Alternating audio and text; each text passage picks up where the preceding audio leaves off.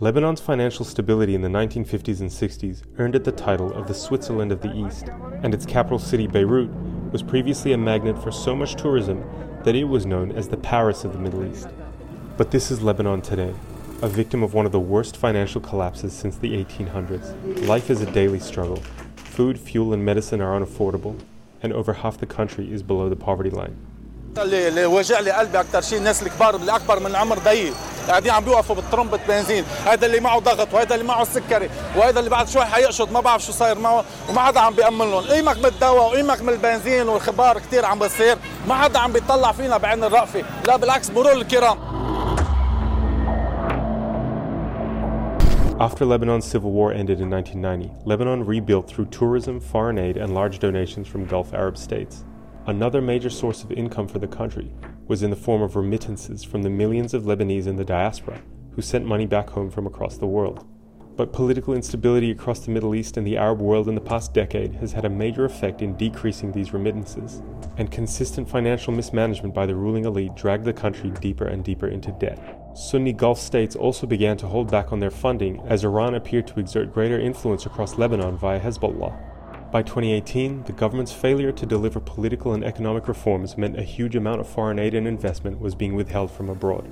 Finally, in 2019, mass protests erupted, driven by a generation of youth disenchanted by a political elite that had failed them time and time again. Then came the fateful 2020 explosion at the port of Beirut, followed by the pandemic. For a country already on track for a financial disaster, the explosion in Beirut and COVID 19 were the final nails in the coffin. Lebanon's economic collapse has been ranked amongst the world's worst since the 1800s by the World Bank. Since 2019, the Lebanese pound has lost more than 90% of its value.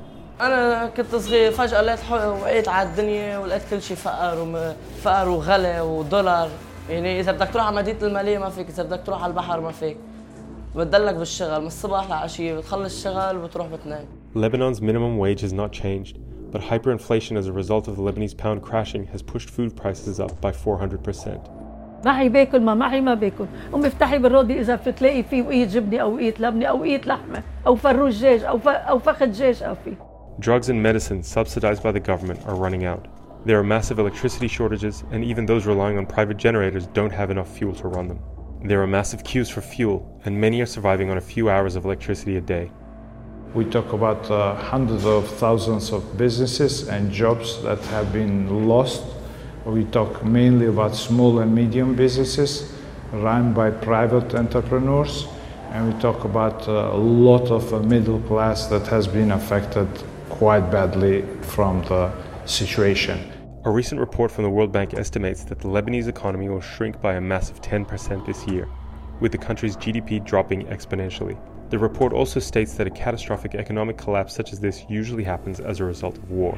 And the crisis has wider ranging effects.